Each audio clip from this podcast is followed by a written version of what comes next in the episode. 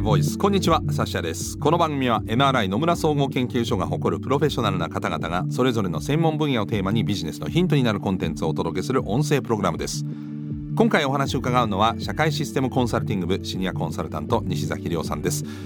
えー西崎さんは防災分野の被害想定政策立案や計画策定支援業務に従事されまして近年は地方自治体の防災 DX 化そして復興支援分野にも取り組まれております。よろしくお願いします。よろしくお願いいたします。えー今回のシリーズはいつの間にか防災で災害に備えるというテーマなんですけれども今回は何でしょうか？はい、今回は日常生活の中でできるいつの間にか防災です。NRI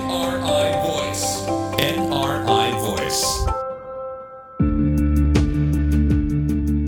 今回日常生活の中でできるいつの間にか防災、えー防災対策だとあまり意識しなくてもいつの間にかですから、えーまあ、防災になってるという対策があるということですか？はい、もうおっしゃる通りです。まあ、例えばですね、日用品をまとめ買いして家に置いてあるご家庭も少なくないのではというふうに思ってますけれども、はい。まあ、そのような行動はですね、防災を考えてやっているというわけではないと思います。そうですね。ただそのような日用品のストックがうん。仮に明日外に出られなくなったり、うん。もしくは停電した場合に役立ったりする、うん。すなわちいつの間にか防災対策にもなっているということがあります。なるほど、まあ、このような日常生活の行動が防災対策にもいつの間にかなっているというふうなものもあって、これらをまあ日常生活の中に入り込みうる対策ですとかいつの間にか防災対策というふうに呼んでいます。なるほどなんかこれってでももう癖みたいなとこありますよねあもうおっしゃる通りですね。その人のなんはいかスーパー行ってちょっとずつ買う人とむちゃくちゃまとめて買う人がいるそうするとむちゃくちゃまとめて買ってる人の方が、はいまあ、いつの間にか防災になってるってことですよね、はい、そうです。これはなんか自分の生活のこう癖を変えていくってことでいいんですかね？そうですね。あのそれが最終的にはやっぱ習慣化されるとうん一番いいなというふうに思います。防災対策ってやろうと思ってもなかなか腰が上がらないので、そうですよねそのやろうと思うハードルをいかに下げるかもしくはもうなくしてしまうかっていうところが重要かなというふうには思っています。わざわざやるんじゃなくていつの間にかやる、はい、そうですね、うん。おっしゃる通りわざわざやろうと思わずとも対策ができてしまっているものを総称して、まあ、いつの間にか防災というふうに呼んでいるんですけれども、はい。まあ、日常生活には何気ない行動が防災対策になっているというような場合もあれば、うん。まあ、例えば自治体から防災用品が配られたりまあ、お子様が学校で避難経路の確認をしてきてくださいとはいはい。宿題をもらうとうん。いうようなことも防災対策をやろうと思って腰を上げなくても、なんとなく防災対策になっているという場合もあるというふうに思います。最近オフィスとか家とかのマンションとかのあのエレベーターとかでもエレベーターの中にこうなんか万が一閉じ込められた時にはい。こう、ありますよね防災のなんかねこう三角形みたいなのが、はい、なんか椅子にもなっているやつありますね。はい。はい。ああいうのもだから別に自分から働きかけてないけど、、はいつの間にか防災になってるわけですよっしゃる通りですね。はい。うん、なるほどね、えーで前回話に出た、えー防災対策実施状況に関するアンケート。その日常生活に入り込みうる防災対策の実施傾向ってどうなってるんでしょうか？アンケートではその日常生活に入り込みうる防災対策として全部で24個用意しました。はい。でその中で防災を意識してやっているものについては実は平均2.4個にとどまったんですけれども、あら少ない防災を意識せずにやってますっていうものを含めると実は11.7個になって全体の約半数まで上ることが分かりました。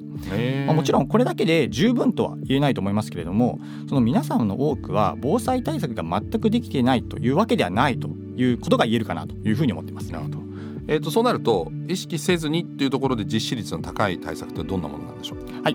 え具体的にはですねその毎日天気予報を見るとか、うん。ティッシュやラップなど日用品消耗品の予備を購入しているですとかあとですね車持ってるっていうのもありますしあとは自宅周辺をよく知っている、まあ、あとは携帯を日頃から充電していると、まあ、このようなところ5つぐらいが多かったところです。でこのようなものでも防災対策と言えるのかというふうに思った方もいるかと思いますけれども、えまあ、生活品の予備があったり、まあ、避難しようと思うときにそれが避難しやすい状況、まあ、環境を作っているということは災害時にも身を守る助けになるというふうに思っています。なるほでその中でですねさらにざっくりと言いますとやっぱりはい。新たに追加でお金がかからない行動の実施率っていうものが高かったかなというふうに思っていて、まあ、天気予報などを見るのもそうですし、まあ、日用品の予備を買っておくのも、まあ、いずれは使うものなのでね。先行投資なだけですはい。あのはい。実質追加でお金がかかってないというふうに分類してますけれども、なのでやはりそのお金がかからないところからやるのが簡単なのかなというふうには思ってます。なるほどね、えーまあ、日常において何気なくやってるものが多いということですね。すなるほど実施率が高かったものの中でですね最もその防災を意識してなかったものについてはやっぱり自動車の保有自家用車の保有まあそらんですね。防災のために車買う人あんまり聞いたことないですね確かに。ね、でもちろん車で避難するっていうことが毎回推奨されるわけじゃないのでそこはしっかり周囲を見てからなんですけれども、まあ、水没箇所を避けたりとか避難するタイミングを考えたりということは重要なんですけど、やはりその車持っていると一時的には身を守るために遠くに移動するですとかあとは高齢者の方とか歩くのが不自由な方の助けにもなると思いますので避難をするということに対しての準備としては車っていうのは有効なのかなというふうには思っています。他にもこう理由なく実施しているものってあるんですか？はい、えーとですねその理由なく実施しているのが最も多かったのが、まあ、近所を散歩する自宅周辺をよく知っているというものでした。でまあこれもですねあの、まあ、何気なくやってるかもしれませんけれども、まあ、どのルートを通って避難所に行った方がいいかですとか、まあ、ここは水没しそうだとかあとはここに公園があるとかなんかそういうのが分かっていると非常に重要だと思いますしあとはご近所の状況とかも分かっていると、まあ、あのちょっと自助から外れますけど共助の精神にもつながってくると思いますので、まあ、非常に防災に役立つようなことかなと思います。私も自分の家の周りはやっぱりどっちかというとそれ地震の災害のことを考えて、はい。広域の避難場所の小学校とかあるんですけど、はい。そこまで万が一起きたらどうやっていこうかなとかここは地震だと火災とかもあり得るじゃないですか、はここ家が密集してるから火事になってる可能性もあるからちょっとはい。遠回りだからこう通っておこうかなみたいなことは、まあ今引っ越したところからもう結構時間経ってるんですけど、はい。割と引っ越した最初の頃に考えましたね。それ素晴らしいことだと思います。え普段からそこまで考えなくても私はいいと思ってるんですけど、ええ。やはりそのいざ避難するってなった時に周辺をああの道通った方がいいかなっていうことが分かるか分からないかってうん。非常に大きな違いだと思っているのでそこはもう本当にその自分の中に材料を貯めておくといいますか、うん。そういうことが重要なのかなと思ってます。まあいずれにしても日常生活の一部だと思っていたもの、はい、自分の生活の仕方としてのやってる癖みたいなものが防災対策になるっていうことで、えーよりこうね、あのー具体的にこういうことが分かると、まあ、実感するイメージが湧いてきますね。はいうんこの考え方を応用すれば、まあ、個々人の防災対策の実施率を上げるヒントにもなるというふうに考えています。まあやはり防災対策をしましょうですとか、まあ、いつかは被災するかもしれないので防災は重要ですよっていうふうに言ったとしても、まあ、対策の実施率が上がってこないというのは、まあ、過去のデータも含めてそういうふうなものは仕方がないかなというふうに思っています。ただし防災意識を上げることは重要なんですけども、まあ、意識を上げるだけではない別のアプローチというのが対策実施には重要だと思っていて、うんまあ、そのヒントがこの日常生活の中に入り込みうる防災もしくはいつの間にか防災というふうに思っています。なるほどね。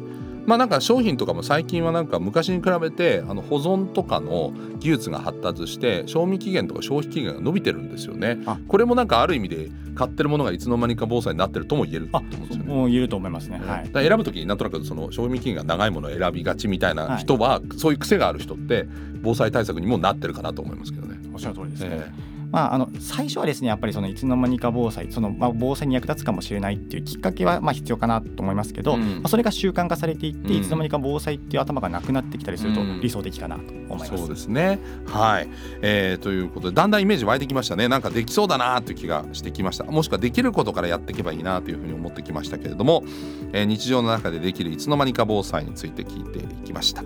次回は第4回で最終回になります。このいつの間にか防災を生かして自助力を上げるためにどうするかというところですね。西崎さんにお話を伺っていきたいと思います。次回もよろしくお願いします。よろしくお願いいたします。NRI Voice. NRI Voice.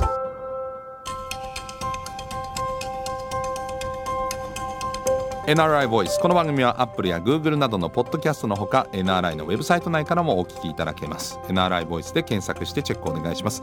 えー最終回も引き続き社会システムコンサルティング部シニアコンサルタント西崎亮さんに伺っていきます。ナビゲーターはサシャでした。